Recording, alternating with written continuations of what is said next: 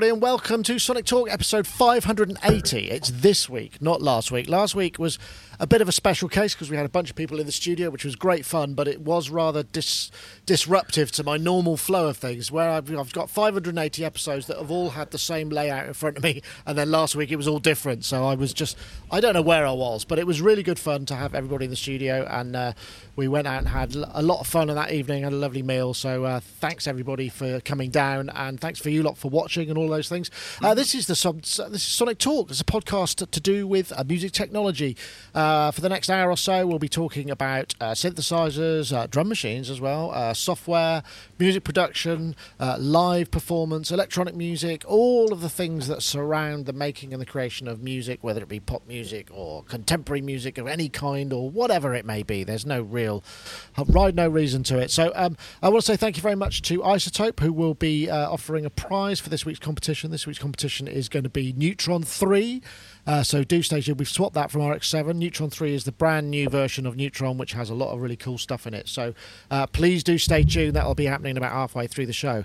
So let's say hello to our guests. Uh, we'll start with Mr. Yoad Nevo, who's there in uh, Tel Aviv, uh, where he's working on Waves stuff. That's his. Uh, he's in. He's in Waves part of the month. he's also a music producer, songwriter, mix engineer. Does lots and lots of stuff, and obviously plugin developer with Waves. How are you, Yoad? Are you well? Yeah, I'm great. Great. Good to be here. Yeah, as I'm always. It, it, hasn't worked out. We just haven't quite figured out how to synchronise. So, but it's really good to have you this week. So, uh, what have you have you been working on? Anything you can tell us about? I, I, I imagine not in software, but uh, what about what about the rest of your world? How's the studio and all that? Uh, yeah, some some really interesting um, production work and and write and songwriting and uh, obviously a lot of mixing. Um, which uh, is always is always good and refreshing, you know, to to mix something and to really dive into it and and not think about the production. So I love this stage of just uh, dealing with what someone else has given me and and trying to to just concentrate on on the mix rather than wearing the the producer's hat um, ah, not yeah. to mention the songwriter's hat and, and all that. So I can imagine. I can imagine. I'm yeah. curious. I mean, you get a lot of stuff coming through because I mean, you've got a, a, your high turnover. You know, your studio set up to be able to be kind of repeatable and fast and turn things. Has there been much? I mean, in the last sort of two or three years, have you seen a sort of change in the kind of stuff you're getting? You know, how it's delivered or the, the kind of build up of it. Is is it still you traditionally in... done as in you know bass drum on one track, or do people are people starting to sort of yeah. eschew that as well? Um, no, I, I think it's pretty much the same as it was. I think that people are more uh, aware about how they export stems and and and realize the importance of uh, of me getting. Uh, I I always explain it first, like because I, I never get sessions. I, I know there's a lot of mix engineers who get uh, Pro Tools sessions and then they have to get all the plugins and everything because they just want more, more control over the mix. So they will start from the rough mix and then embellish on that. But I I prefer working with just audio files. So I get send me audio files um, as clean as possible, unless there's something like a guitar amp plugin or or flanger or distortion or special kind of things, and maybe I'll ask for the odd auxiliary return print as well. Uh, but then I don't. Oh, I think we just lost him. Maybe he'll be back in a second. That was getting really interesting as well. Encounter. ah, hold on. Sorry, sorry. Uh, we just lost you. But yeah, that makes a lot. I understand what you were saying about that, and it's interesting as well uh, the way that uh, when when you do that, then you've got. Uh, but I will to then put what tends to happen is, and you probably have this as well, is one has a mix done you know, by yourself or whoever, and then an artist or a record company go, oh yeah, I really like that what they've done here, but I also really like what you did in your chorus, and then because you've got a completely new session with none of the stuff in place, you end up with these kind of massive evolving sessions. If it goes back to the artist, they might take you know bits of yours, you might print stems back. Do you, do you get into that situation with these ever expanding sessions mm-hmm. that are bits not, of people's mixes? Not really, not really, because uh, I you know I try to to make my mixes sounding better than the rough mix, obviously, because that's the whole point. Oh, At the same time, I pay a lot of I pay a lot of respects respect to the rough mix. And in fact, I have it as my first track in the session, and it's always in sync. And I run it through a, a sidechain of a plugin I have on my master bus. Uh, like a compressor with a stereo sidechain where you can listen to the sidechain. So basically, when I um, engage the plugin, I hear the rough mix Ah, with in one place. press of the button Ah, ah, okay, in place. Right. So I always compare and I always make sure that you know I maintain the the, the, the vibe, but yeah. So I, Well, that's a good unless it's sounding it's unless it's it's sounding undoubtedly much better than the rough mix, I don't send it. You know, I just keep working on it until it does. Right. And Right. you know and, and Yeah, no, obviously fair if, if, and if there's the odd effect or something that i don't have the plugin or whatever or the process or, or the preset or something i'll either ask for the preset or for a print of it or something like that. If it's like a you know a specialty kind of sound And it, it's quite easy to do that now because obviously you've got you're fully Exactly. networked up and you can get the stuff in and out. No, interesting. I just thought I'd ask that because I mean, as someone who's getting a lot more stuff than probably you or or, or uh, indeed, hello Gaz. Uh, I thought it was interesting. Anyway, Gaz Williams also with us as well. Uh, Gaz Williams, uh, Yeah. music technologist, bass player, and drum machine thief uh, of Old Yes. Berlin. Um, of course, uh, yeah. Well, we saw you recently because you came over with the RD8. But how have you been since then? Yeah, good. Yeah, been very busy actually. Um, a whole bunch of things. Um, doing a bunch of mastering at the moment, which is fun. Um, trying to fit the Elektron analog heat into mastering uh, scenario is interesting. Doesn't quite do everything I wanted it to do in terms of being able to process multiple things. Um, but if you got if you're just working on one track and you put the analog heat in the using the overbridge um, plugin and put it before like using ozone as the ozone's doing like the heavy lifting really but then you put the the analog heat in the uh in front of it and then you've got this really great thing of like a you know like an analog processor and then the digital processor. Um i always maintain that there's something about analog distortion that as good as digital distortion is analog distortion always feels a little bit more dangerous. Like a, when you go in into there it just feels a little bit naughtier a little bit more you know just like "Ugh, there's something in it. But um yeah so that's been quite fun because of course on the analog heat you've got mix you've got like a, uh, a wet dry mix. So really you know you've got the eight different distortion circuits and actually choosing one of the really gnarlier distortion circuits but only just blending in just a little bit of it uh, and you've got an analog filter as well so you can kind of like put it as a as a high pass and scoop out all the low and just get some of that sparkly distortion harmonics and then just blend it in a little bit Yeah, interesting. Whoa, it's great, you know, and running ozone at the same time with which, as I say, is doing most of the hard work and just, but having that all downstream of it. So that's doing all the hard work downstream, and then just hands on, just burning the sound a little bit. Yeah, Wow, sounds like an interesting workflow. Excellent. Definitely. I can I can tell you're enthusiastic about it. Uh, uh, we we love a person that loves their work. It's always good. Uh, so uh, well, this week uh, this week seems to be uh, drum machine week, doesn't it? I mean, um, in so much as uh, well, we we published uh, the RD8 uh, video yesterday, uh, which has gone bonkers. I mean, it's up to sort of as we thought. The reason we put it in because it's bumped a couple of things out of the way, but because it was one of the biggest videos of last year. Uh, I've got a little bit of it here. I think I I think I had a bit. There's us. We're spending like like 37 minutes talking Well, talking about the drum machine. You- I won't. Obviously, I'm not going to play the whole thing, but we go into it in great depth. It's well worth looking. I don't think anybody else has had the opportunity to do that. Certainly with something this far down the line, and we understand they're about to press that button which starts stamping them out by the thousand. So we are hoping. I mean, I know it was promised in March, but uh, it's going to be coming. Um, I don't know. We haven't been given an exact date, but it must be pretty imminent. Um, so, I, I mean, I know. I, I, know what you thought of it, Gaz, because you've, you've been you've been playing, but you've been playing with it a little bit more. But I know Yoad. I mean, you kind of uh, you you you mentioned at the top of the show before we started recording that uh, you found that quite interesting. You were sort of uh, eyeing it with some. I watched, uh, some hmm. yeah i was i was i watched the the review and it, and it was brilliant and the you know all the functionality of the sequencer and uh, the automation on the filter and all that and the and the processing which are in there are quite interesting uh, but for me it's i would definitely get it but i think that i would incorporate it into my workflow more as a as a drum drum module so Right. basically triggering midi um, and and then with with the sound uh, plus, I'm toying with the idea of connecting all the outputs through the Neve. You know, so to have what is it, 12 outputs or, Uh, or eight? 12, I think. eight. No, over to you, Gaz. Eight, is it? Okay. Uh, yeah. Well, appar- uh, Yeah, but see- apparently, um, who was it? Somebody somebody said, does it do that thip No. thing on the trigger outputs? Because apparently somebody used that in in a track as well, the actual sound of the trigger It- output. But Mm-hmm. Sorry, it's eleven. It's eleven outputs and the main output as well. Okay. So ah, there we go. yeah, yeah. Yeah, so imagine something like that, like a, a, a fat multi-track.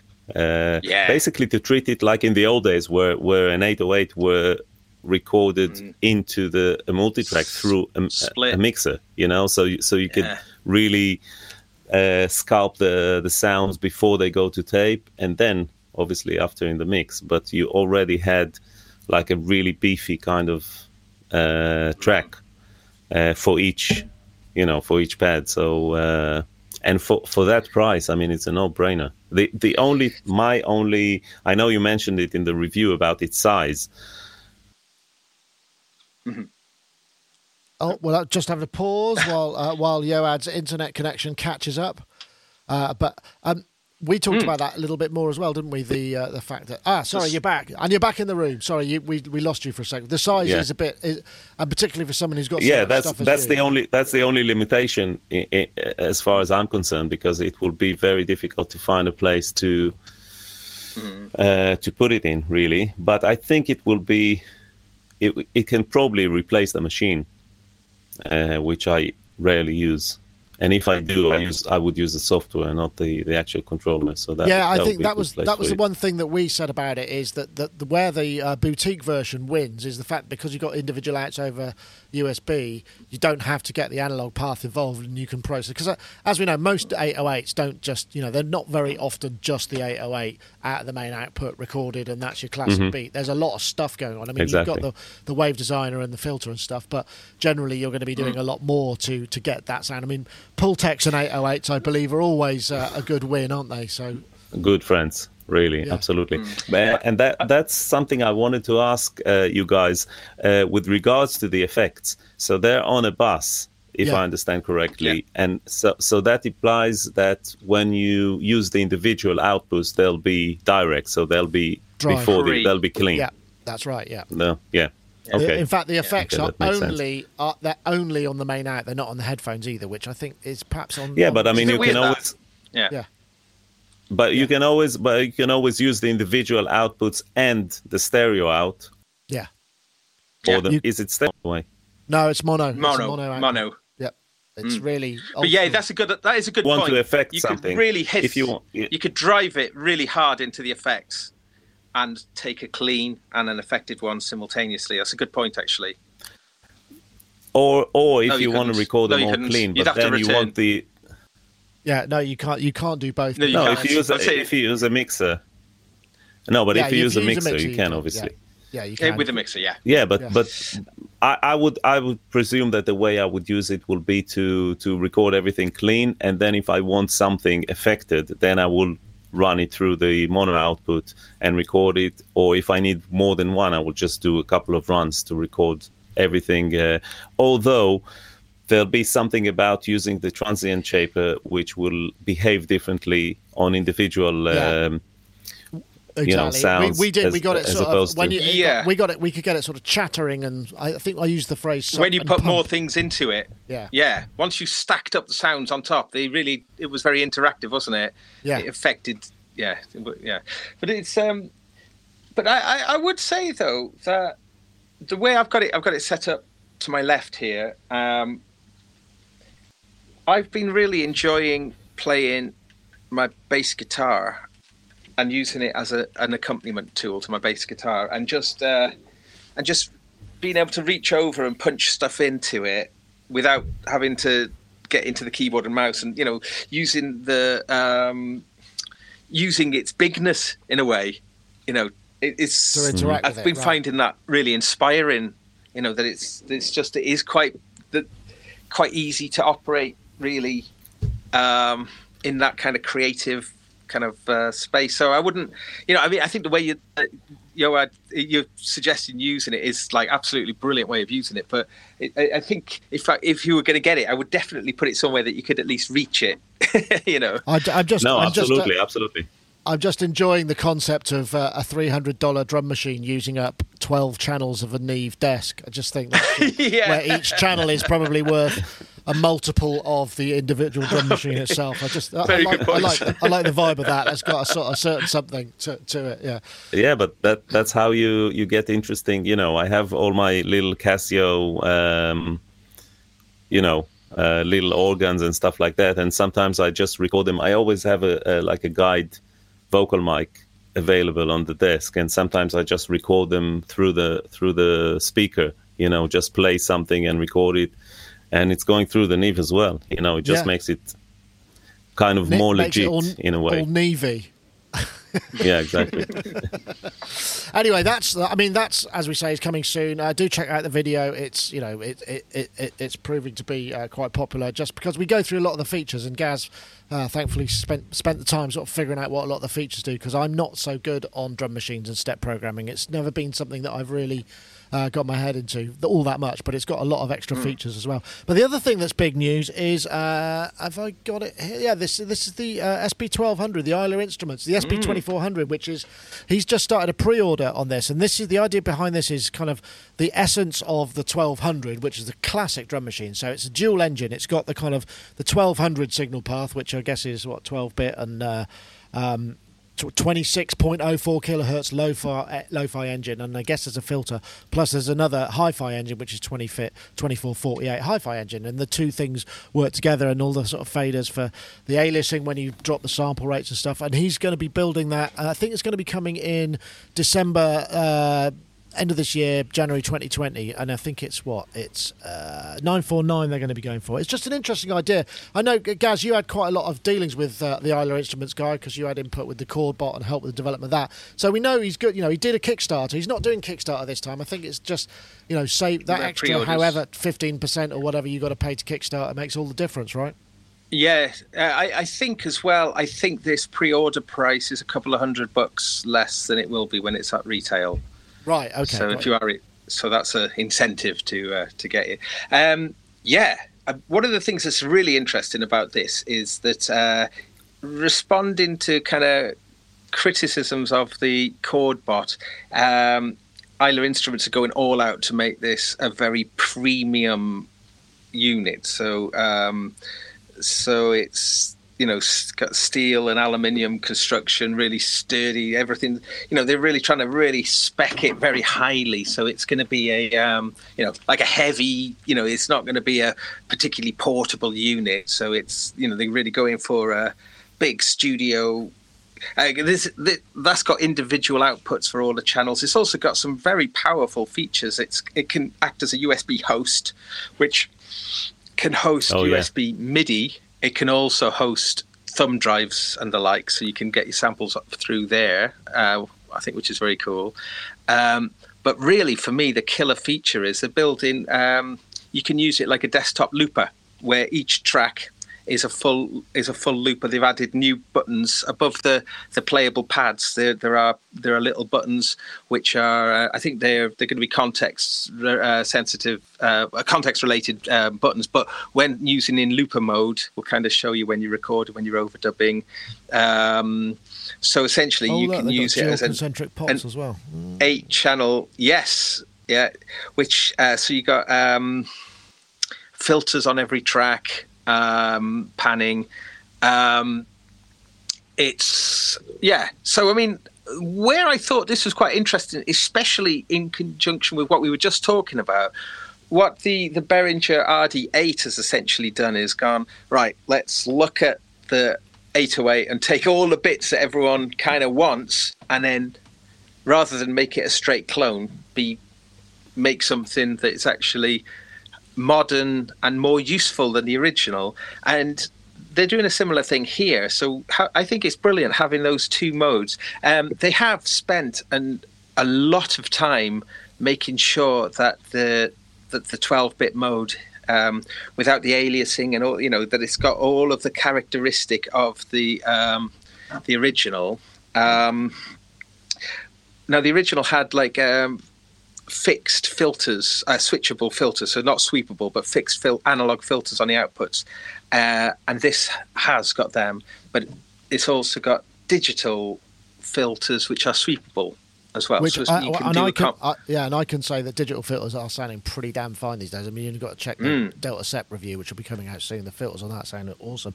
It's an interesting yeah. idea, isn't it? I mean, have they? I suppose the question is also that the legendary feel and vibe of the SP twelve hundred.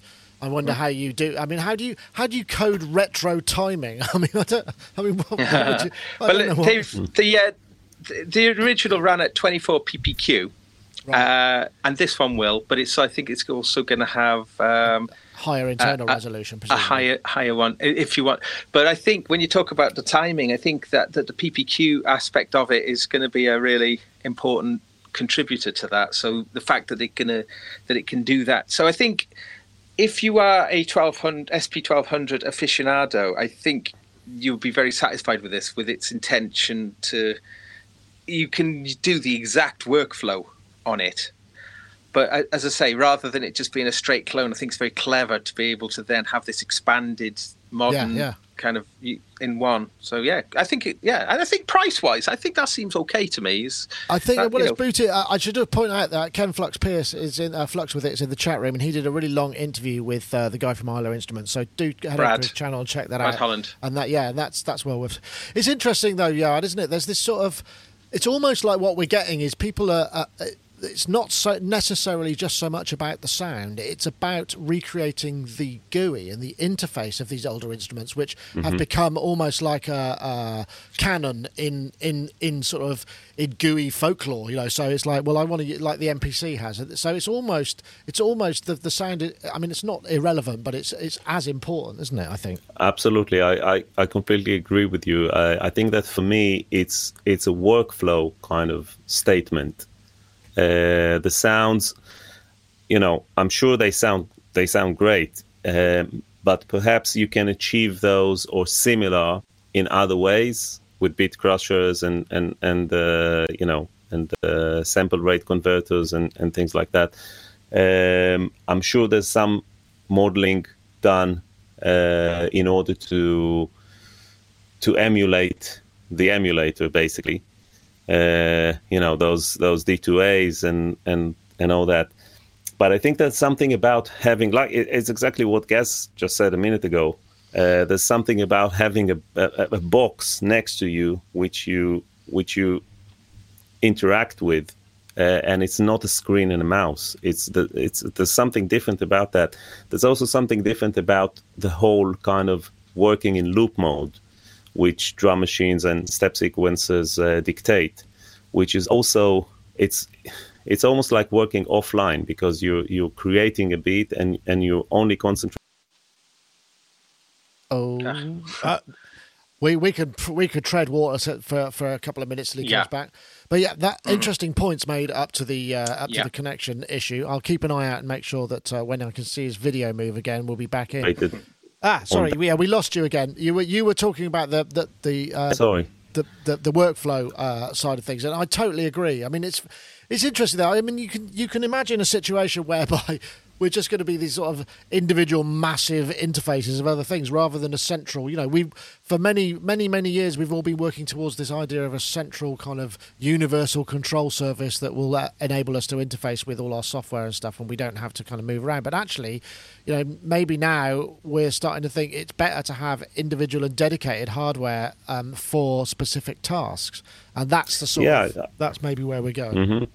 Yeah, it's it's in a way like this uh, term that um, Roland coined, which is uh, plug out, and this is exactly what we're seeing. We're seeing more and more. We we're actually plugging out, so we're using DSP in pedals and in, in, external boxes and and things like that, just because of the of the the workflow and the kind of result that comes with it or or kind of stems from it, uh, which is different to a linear kind of working in, in front of a screen uh, sort of way.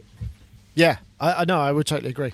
Anyway, the, I mean, the Kickstarter, not the Kickstarter, the pre-orders are open. Yep. I don't know how long they're running until, and there's also, you know, you should read the whole thing before any invest in anything with pre-orders, whatever it may be, you know, whoever in it is, because obviously you're paying up front for something that comes in. But they, I, I did hear in the interview with uh, Flux with it is that you know that they will obviously be offering full refunds for people if you change your mind in between the time that you ordered it and the time that you know because dates can slip a bit and it's a lot of money to tie up but uh, obviously you don't want everybody to do that but they're just saying they will honor that um, um, you know so that's all good that's all good it's all it's all done with the right kind of approach as far as i could tell Mm. um, so yeah that's that i guess that's the drum machine thing this week guys you sound like you're about to, about to Mm. No, say there's something. more drum machine news. Oh, There's oh, more. really? Well, the I.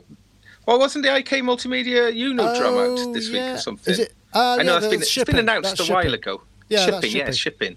yeah that's Which, very uh, true That's a cracking. That's a cracking little box as well. So That is. you know, I like the look of that. The only thing that surprised me is because the the Uno synth was what ninety nine quid, and that's two four No, 150 quid. 150 quid was it? Yeah. And it's another hundred Yeah, quid. so. And it a bit more actually. A little bit more expensive to me the uh, Hmm. the drum machine, but I guess it's doing more. But it, that looks like a lot of fun. Oh yeah, and it sounds really good as well. I mean, it's got it's got it's got a lot of character of its own. That little thing. I think that's that's certainly why it's worth investigating. And it's got some really interesting little kind of performance quirks to it as well. That um, that is yeah, it's packed full of stuff actually. Well, well worth checking out. Um, but actually, the Uno synth is really good as well. I can't be honest. You did you review that? Nick? I did review the Uno synth? synth. I like the sound of it. I mean, I find um, I find the whole kind of uh, uh, parameter matrix can be frustrating, but I seem to recall on that one it was Yeah. actually quite it was quite intuitive. It's just it, it, Yeah. it uses exactly the same thing that the Dave Smith uh, early Dave Smith um, parameter access synths used, and that, uh, which is fine and it can work as long as it's logically weighed out. And uh, from what I remember, it is, um, and I think. I, I don't think I had a bigger problem with it, and it did sound it did sound pretty good for the for the money. Those little preset, the little preset modulation sort of buttons are really, really cool. So Yeah. a simple little idea, but you know, but uh, yeah, I think that you know though, but is the sound that the sound really got me with it? I just thought, oh, very pleasing. So, um, it kind of spoiled now at this end of the market for drum machines oh, we are. we? what you know i mean for years you know it was it was like the sort of the, the later doctor rhythms and whatever you know um those kind of drum machines very out of vogue now um but uh yeah we've got oh yeah it's interesting actually those say like the, is it the dr880 or whatever one of those drum machines um so much stuff in it so much facilities but really like a, a kind of workflow that's not that desirable. You know what I'm talking about? The sort of like nine, later 90s, Yeah. 2000s. It was about cramming in. The, it was cramming in the stuff rather than just making it a workflow thing. Yeah, I know. I totally agree. I mean, as with a lot, as with a lot of instruments, as digital stuff Yeah. came up, you know, the, the the the design interface, the workflow interface, just wasn't. Yeah. It wasn't catching up with the technology that Well, it was trying to control. They're trying to also sound like real drums and failing, you know, because they can't compare to your big, to your big multi-sample VST drums, drums No, that's sort true. of that that can sound like real drums. So they sound like horrible pretend drums, which really date and make music sound super naff. However, when you use sounds like the 808, which do not sound like uh, analog drum, uh, sorry, acoustic drums, that bit that more circumnavigates it. It, it circumnavigates the naffness. I think. Yeah, I don't know. I mean, you know, if you put a lot of congas and toms from an 808 in a track, that'll that'll age it pretty well, I would say. But uh, yeah, I take the point. Yeah, but I- those sounds are those are appealing. They're you know you call it you sort of call it the bibble bubble toms, didn't you? yeah, Or bibble bubble bubble, Bi- bibble bubble bubble. Yeah, I suppose. High, mid, and low. Yeah, yep, that's very true. Um, I just want to. I'm going to take a break because we need to. Uh, we need to have a word from our friends at iZotope. But before I do, I just wanted to uh, pop something because uh, Uh, as we find it, yes, it's uh, Failed Muso said he's going to have an uh, an Uno drum on show this weekend at Synthesized in Cambridge. So Failed Muso, uh, if you go if you go and Synthesized, it's a synth show in Cambridge, UK. If you're going, you'll be able to see it. I, I did go, I think once, but I don't think I'm going to be able to make it. It's it's quite a long way. Anyway, let's uh, let's have a, a a word from our friends over at iZotope.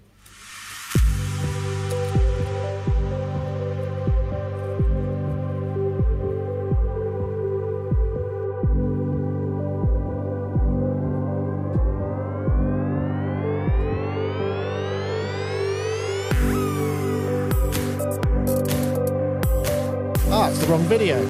That's not going to work, is it? I knew I, what I realised I'd done is I'd uh, I'd loaded the wrong the a previous version of Sonic Talk because we changed prizes last week, and last week was the actual uh, the one of um, it was it was when we had four people in the show, and that's when we changed. So I'm going to see if I can find it because that's a bit embarrassing. Really. Yeah. That's What's I the just new saw prize? Neutron, I was trying to do it. Neutron Three is the new prize. I'm just trying to find. I'm trying to find the Neutron Three edit. Uh, where is it? I can't find it. What? yeah. Oh, that's annoying. Neutron 3. There we go. I think I've got it. Okay, here we go. Sorry about that. But that, I guess it means that uh, iZotope get a double plug, so it's not all bad. Presenting Neutron 3, the modern way to mix. Bring your workflow into the 21st century with eight modern mixing tools, all at your fingertips in one mothership plugin. Starting a mix can take a while, but with the all new Mix Assistant, Neutron can listen to your audio and quickly suggest a custom starting point for an individual track, or set levels for your entire mix. Shape sounds like never before with the new Sculptor module. Match audio to a target sonic profile and instantly sculpt it to sound more like itself or like something else completely. Reach out and touch your audio with Neutron's immersive controls and visualizations. Neutron 3 comes equipped with Visual Mixer, a tool to help you effortlessly manipulate the landscape of your mix. Neutron 3, the modern way to mix. And that's, of course, uh, if you go over to uh, izotope.com, you can check out uh, the latest version and get a download. Now, I'm having a bit of problem here because I'm just trying to type. I, I realise I hadn't set the competition or anything. I've really, I really haven't prepared very well. But uh, while I'm here, so we'll say um, last week uh, we had a chap called Victor Popescu who has basically won uh, the first in the Neutron 3, and he tweeted mixed balance and Neutron. And we're looking for, I think he's from uh, Bucharest. So Victor Popescu at Victor underscore Popescu underscore. If you get in touch, you will get your prize of uh, Neutron 3. And this week, uh, we're going to be looking for uh, a word which doesn't fit on the line. Channel processing is one word, and the chan and the hashtag channel processing and the hashtag Neutron 3 to at Sonic State and at iZotope Inc. Uh, that's for uh, to win a copy of Neutron 3. And remember that you get the advanced version with this prize, not just the standard one. So that's actually, I think that you get a load of extra metering and stuff. So well worth it. So we're looking for the hashtag channel processing and the hashtag Neutron 3 uh, to be sent to at Sonic State and at iZotope Inc. on Twitter. Um, once again, we thank uh, iZotope for providing the prize for this week's show. There it is channel processing, Neutron 3. Uh, uh, yeah, there we go. And uh, I apologise for my flustered untogetherness, but you know that's the way it goes sometimes. It's just a different sort of flustered this week because I'm going back to the old way of working. Anyway, there you go. um, okay. Oh yeah, you did mention the IK thing. We should also just quickly pop in the uh, this tease. I this is very quick because. Uh, apparently, 11 years in the making, a whole new 21st design approach. The oldest instruments, I'm guessing it's drums. Oldest instruments would be drums. So that's coming out on the 20th, which I guess is tomorrow. So we wonder what it is. 20th of June. Um, we were thought it could be, there was speculation it could be SampleTank 4, or is it 5? I forget which. Or is it some sort of physically modelled drums? Any ideas?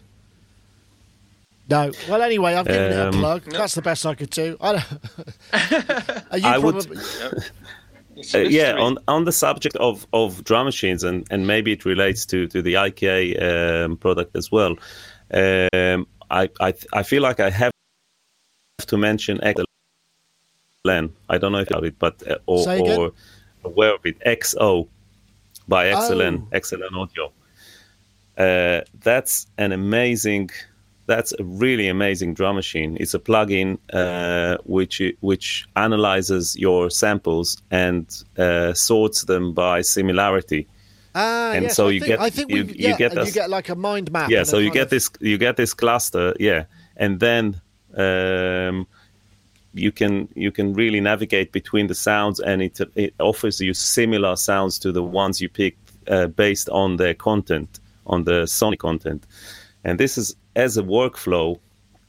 Uh, in light of you know after what we discussed about having a box and all that, going back into the computer um, as a workflow, this is amazing. Just even just as a browser, the drum machine is pretty nifty as well. But uh, as a browser, it frees you from from the the, the horrible kind of uh, folder browsing and all that when you when you're looking for sounds because it's just they're just there on the screen and we, regardless of where they come from or which hard drives or whatever and you just um, yeah if you see this cluster you just basically kind of scroll over it Ah, and it gives you drag I over think we might have it talked about gives you this. I think we talked about this technology, and I think it's had an update since then. But yeah, it's a, I, I, I totally agree. It looks like a really interesting way of browsing sounds because you can find things similar Oh, to it. something you checked, wasn't it? Absolutely. Yeah. So so so yeah, that that's a workflow and that's a serious workflow enhancement uh, for me, uh, and I use it a lot since I got it. Um, w- using its own sequencer, which is pretty nice. There's a, there's a few a few um, really interesting and and uh, unique uh, features, but I also use it with Nerve, which is another drum machine. I, and I just drag, I just use it as a browser, and I drag the files across because Nerve has more functionality on its, you know, on its. Ah, okay. uh, Got you. uh, but but this is a really interesting uh, product. I'm Excellent. really excited audio. I'll try and remember to put that in the show notes. Well, thanks for the tip. That's definitely worth checking out. Um, what was next on the? So we did the. Oh yeah, here we go, and it's the. Uh, well, here it is. Lumi is the world's first truly smart way to practice keyboard technique and build musical skills. And that's not all. Lumi Keys is also the most advanced portable MIDI controller ever made. Lumi Keys lets you perform or produce anywhere. Its keys are built to DS 5.5 Yeah, this size, is the. much bigger than mini keys, but not which makes size. Lumi perfect This for is playing the, live. Uh, ROLI marketing video for the Kickstarter. Lumi Keys has the best action of any portable keyboard block. It looks like and provides polyphonic a lot of bold claims in this video. I have to say, And thanks to the Bright Key technology, Lumi Keys looks great and provides unparalleled visibility for stage. So yeah, they look that ROLI, um, as we know, they've they've done a lot of innovative instruments and controls. Uh, the Seaboard block, uh, which I've got, which I think was the sweet spot with their technology. And I know Rich Hilton's a big fan of uh, the Seaboard. He plays, he's put a lot of time into playing it, and people who who kind of get it really, they become evangelists for the whole thing. So ROLI's next phase, this is something that looks like what they're trying to do is to go into uh, kind of broaden the market a little bit and and aim to um, kind of go for you know. There's a lot of stuff about you don't have to know what you're doing. It'll teach you how to play because the keys light up, and that's all really good. Uh, it doesn't have MPE, but it does have polyphonic aftertouch, and it obviously has Oh, the the light up keys. Blinky lights. What's not to like? And you know. I must admit, I was a, I was a bit Eh. cynical about this because I thought, ah, you know, it's not going to do. But I checked the Kickstarter, which was only three days ago, and it's reached it's over five hundred thousand pounds, and it's still got twenty eight days to go. There's a picture of Roland Lamb there, who's the CEO, who's doing a lot of very, uh, uh, but it, it, it's it's a bit overly slick marketing and full of uh, rather unpleasant marketing speak for my like. But it's going to be looks like it's going to be phenomenally successful. Um, I don't know. I mean, uh, you and you can clip them all together, can't you? So you can create an 88. Mm, the clipping them together. Yeah, which um, yeah, I mean the clipping them together is the is the is the key thing there, isn't it? Because I mean you can build a full size. Well, they're not. Yeah. How big are the keys? Do they say? Uh, I don't know. Actually, they uh, uh, they did say so. This is just, Still has look, to kind of work go- with- every time I look over this, this to work- numbers going up. Yeah, wow. It still has to kind of conform to the blocks format, doesn't it? So I, Yeah, yeah, I guess because, um, uh, but it works with all the other existing blocks, so you can make a hybrid keyboard rig. Um, and I think, like with the Seaboard, it will automatically work out which is the right octave to be in. Uh, Oh, that's good. well, you'd You'd hope. um, but I wonder how much how much are they? Um, well, uh, th- there's a whole load. I mean, all the basically the real early bird stock gone. They've sold 750. They're, they're, how many backers have they got now? They've got 2,777.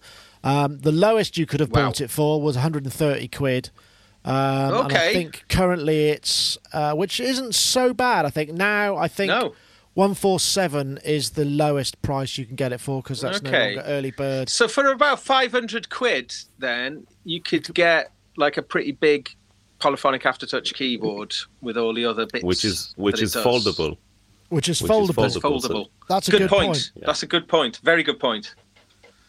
Yeah, but that's actually but a very only good point. only communicates over USB or Bluetooth, which is not so um, Ah. fabulous. Uh, and from my point of Oh view, it'd be nice really? I mean, it's got USB though. It's got. It, uh, yes, that's true. I bet I do beg your pardon. It would be nice if USB? they did a MIDI No, has- block. yeah, if they did a. MIDI block, that would be good. So you could just plug a block into it and it gave you a load of MIDI ins and outs.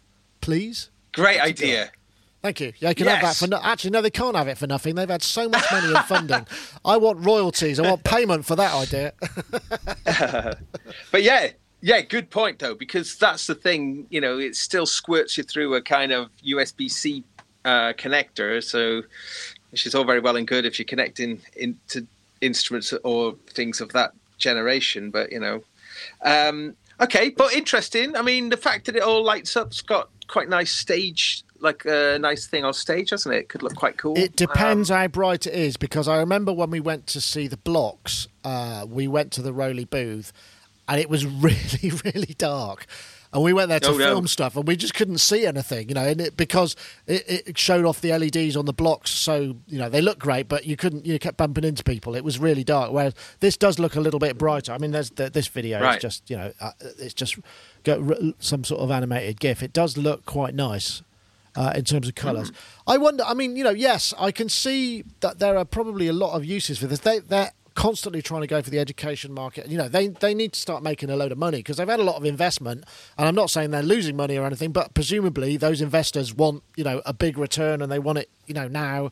So they're, they're, Mm. Yeah, there's pressure on them to make these products more accessible and more whatever. Well, it's interesting. Yeah, this has got maybe more mainstream approach than their other things, hasn't Yeah. it? Really, I guess. Oh, guess. definitely, By taking yeah. the piano format.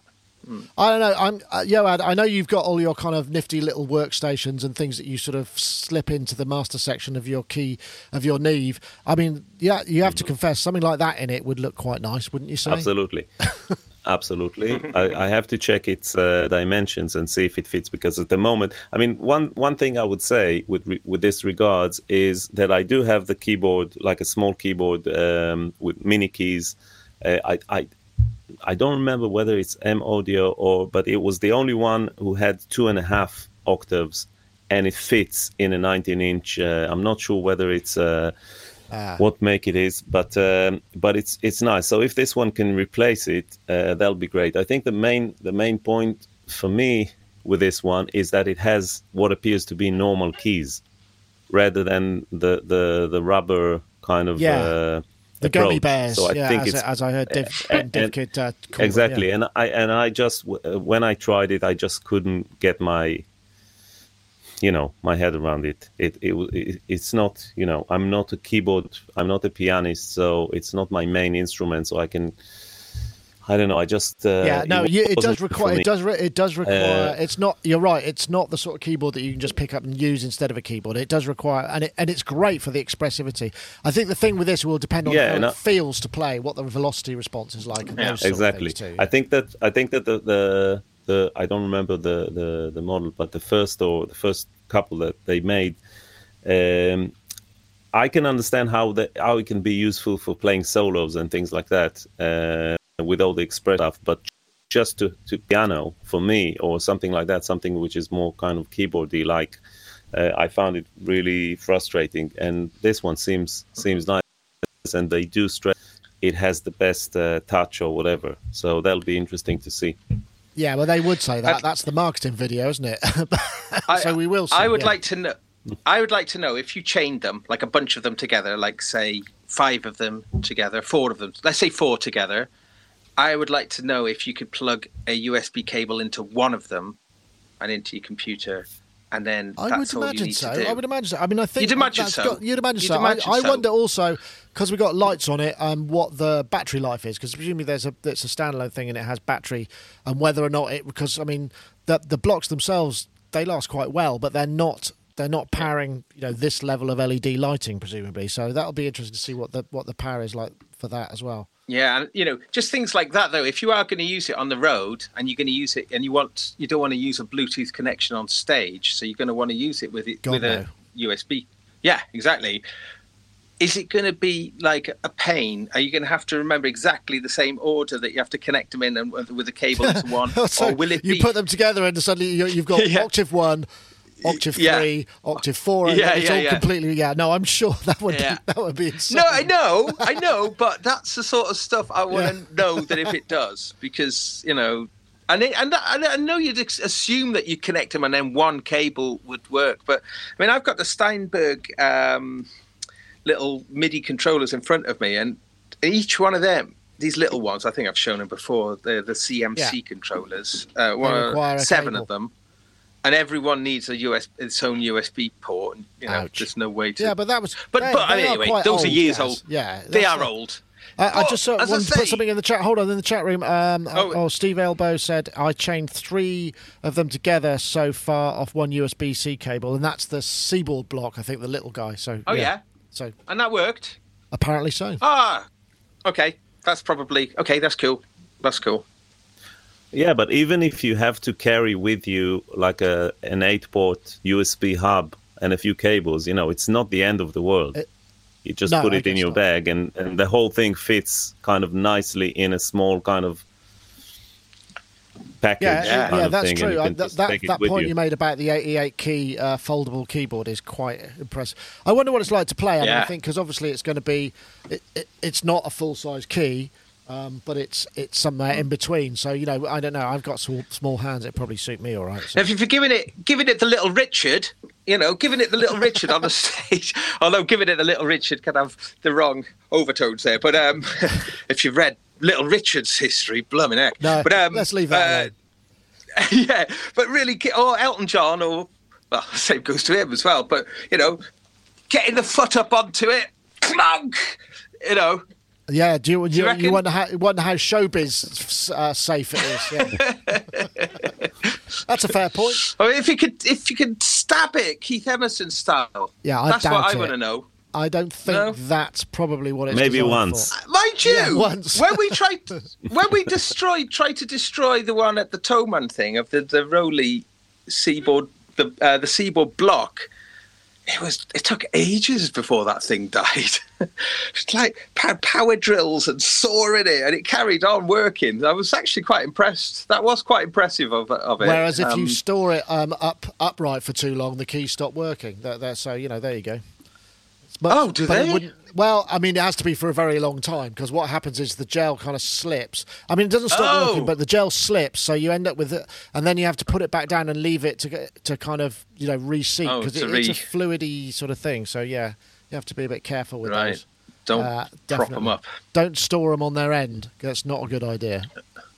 Have you, Hmm. did you go seaboard, Yoad? I can't remember because uh, I know a lot of a lot No, of uh, no, panelists did. You haven't gone for no, no. Of course, you did say that you didn't get on with it. Of course, what am I thinking? Yeah, I tried it, but it no. Uh, well, it's But maybe available. this uh, one, hopefully. Yeah, I was wrong. Apparently, it only started yesterday, so uh, 500 and, and, and it's gone up even more. So I keep trying to catch it so that we'll see the uh, see the numbers spin round. Uh, basically, Hmm. But it is a 28 yeah. days to go. They mainstream. they launched a lot, yeah, mainstream, and there's a lot of Total mainstream. quite horrible uh, marketing speak in it. Which, if you forgive that Hmm. and just want the functionality, that's fine. I mean, everybody has to do what they got to do. To Well, sell stuff. apparently it works. Yeah, well, it seems to, doesn't it? it does. exactly. You're, that's true. I, I'm just an old git. I'm just curmudgeonly about it. Um, okay, no, Never. actually, no, no, never, never. Um, I did. I did have another video here, which was the uh, Antelope Hmm. audio, and I then and then look. I can't remember where the topic came from, and I just sort of realised it's like a year old. So I don't know if anybody had anything wanted to add to that, because uh, basically the Antelope audio. I just will maybe we'll give it a brief mention, honourable mention. This is the Discrete four. Uh, let me bring that up. The discrete four Thunderbolt and USB audio interface, SP, FPGA and DSP. So it's it's a ca- it, oh, I better press that button, then you can see the picture. Uh, and it's been out a little while. It's a four input uh, and it's also got DSP and FPGA, so it do, it's really good for sort of compressor modeling, mic out modeling, EQ modeling, and then I think it comes with like 36 plugins.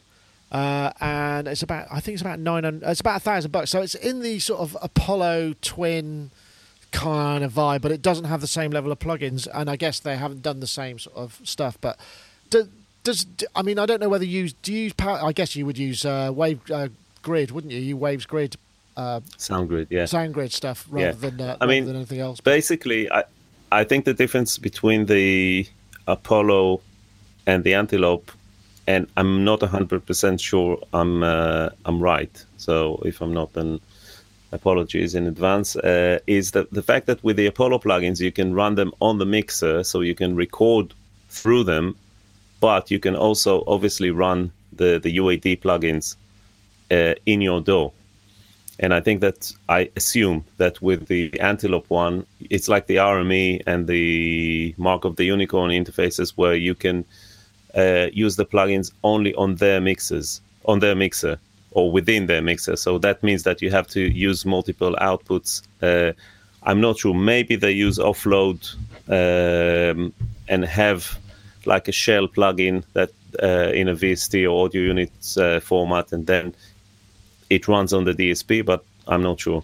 Ah, okay. Um, but in any case, because that's a that's a completely different kind of workflow uh, um, approach. Ah, yeah, I don't know Uh, about that. I, I'm I, I'm actually not sure. I, there's not that much information, but I, I thought it was worth mentioning Yeah. because I mean, basically, so far, I mean, uh, UAD have kind of cornered that. I mean, Waves have their have their thing as well, but they're, they're, do, am I right in thinking that the SoundGrid stuff is is generally used more in a live setting than than perhaps in a well, no, there's setting? the LV1, which is the the LV1, which is the live mixer, which runs on the same server on the same uh, DSP basically, uh, and there's the Studio Grid, which is what I use. Ah. Um, and and uh, it, allows me to connect multiple computers in different rooms and use basically the Neve and the converters that are connected to the Neve as a, a part of an inventory. So I can I I can do an uh, like a summing mix in another room using some of the channels of the Neve while I'm recording through a different mic, uh, through a different uh, channel, using the same system. So it's com- completely transparent in terms of the your your IOs. So all your IOs wherever they are. Um, Oh, that's really interesting. I, I, I feel of- I feel like we yeah. should do a piece on this because I don't, I don't think I totally get that anyway. I but- would be happy to. yeah, well, maybe we should to. at some point. But, But, uh, sorry, and, and then and th- and then you, you can run your plugins on the mixer, but you can run them in Logic or in your DAW and just use the, the processing power of SoundGrid in the same way that you can do with with Apollo. Ah. Um, but it's uh, but I mean it's quite interesting to see those high end um, portable interfaces. Uh, I use the Focusrite uh, Scarlett, the, the small thing, and it's fine for you know. But um, but it, I haven't tried the the Rupert Neve um, Steinberg interface. I think this should sound really good. Yeah, Ga- oh, Gaz has. Let me Uh, let me introduce you to my friend Gaz because uh, we did a piece on that, and uh, the, the, oh, the one sorry, I missed it. The Transformers, isn't it, Gaz? And that that did. Yeah. it- there was a certain magic something about it, wasn't it? It wasn't you know like Oh, having a Neve definitely. desk, but it definitely did something, right? Oh, it definitely, yeah. And I mean, it on nearly everything. There was a few things I found strangely when I put acoustic guitar through it, mic'd up, and it. This may be a combination of the microphone and the acoustic guitar, etc. But I, that was the only thing I didn't like. Everything else, I preferred it in. You know, uh, like things like vocals, it just give it that. It just gave it that that that lovely little presency peak that. Uh, um, yeah, I liked it. Uh, as an overall, as an interface, I, I, I was, it, it didn't have enough expandability for me. It didn't have any ADAT expandability or so Ah. for a, you know, Well, there are no, there are. I, mid-price. I, isn't there one that does? Because I don't think that was. There's there's another. not one. in the There's- Neve range, not in Ah, the RT. okay. I beg your the- pardon. the, uh, sorry, yeah.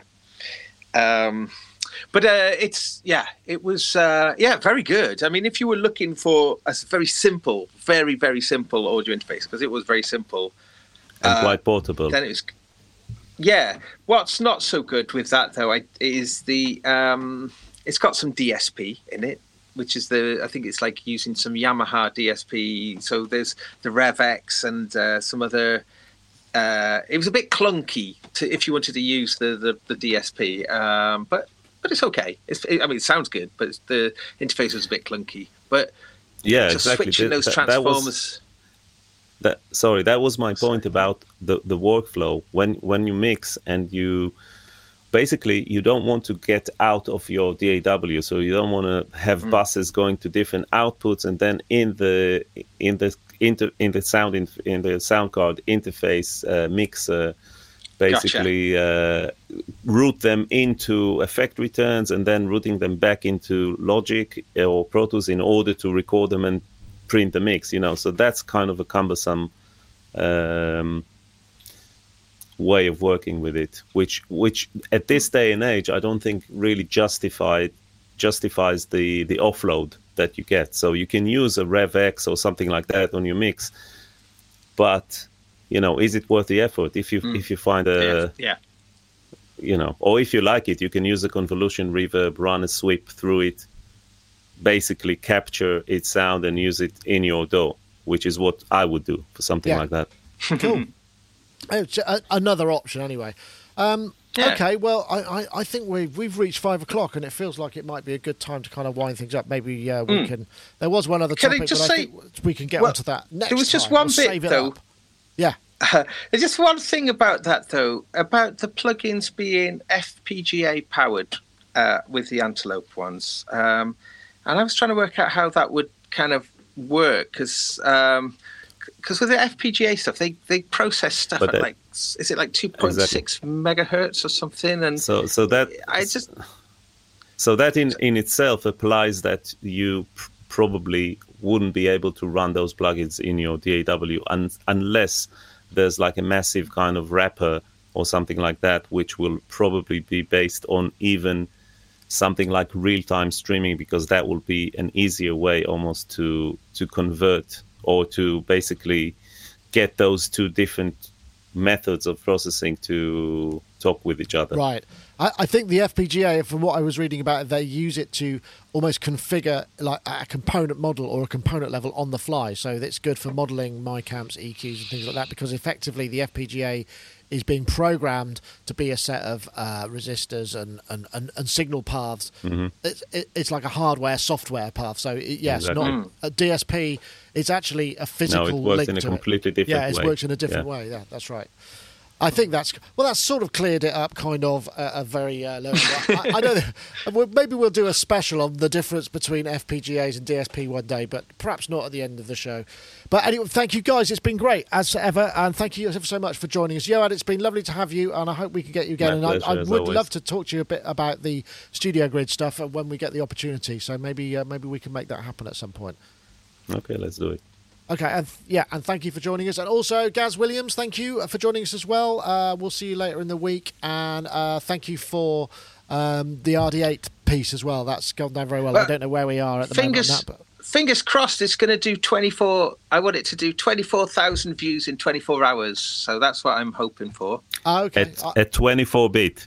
at 24 bit. Yeah, there we 24 bit. Well, it is analog though, yeah. Yeah, so I don't know how that would work. But Oh, yes, I. I take your point. I, I think it probably will actually, but um, Do you yeah, so reckon? I think so. I think that might be a record for me to be on something that's, done that Well, there you um, go. yeah You picked the right. excited. You picked the right unit to be able to do that with. Anyway, thank you Oh, so yeah. much for everybody for joining us. Thank you for all of you people in the the chat rooms. Uh, that's the YouTube chat room, which uh, is available every time we go live for Sonic Talk, and also the IRC chat room if that's your preferred method of connection. Uh, there are some people on Twitch as well, but I can't show that at the same time. Um, but yes, that's it. Sonic Talk episode 580 for real this time. And don't forget, if you want to enter the competition to win Neutron 3, we're looking for the hashtag channel processing, one word, and the hashtag Neutron 3 uh, to on, on Twitter to at Sonic State and at Ibtech Link. That's it for this time. I want to say thank you very much to everybody. We'll wave goodbye as we do the play out. Uh, that's it for this week. See you next time. Bye bye.